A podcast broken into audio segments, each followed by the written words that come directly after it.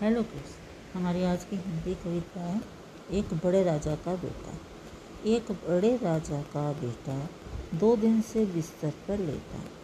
तीन महात्मा मिलने आए, चार दवा की पुड़िया लाई पाँच मिनट में गर्म कराई, छः छः घंटे बाद पिलाई। सात दिवस पर नयन खोले, आठ दिवस पर माँ से बोले, नवे दिवस पर फिर दौड़ लगाई, दस दिन तक गिनती हमें सिखाई।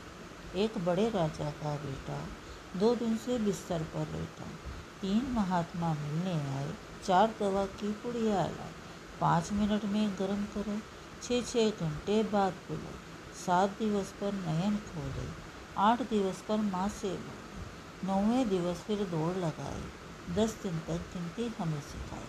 Thank you.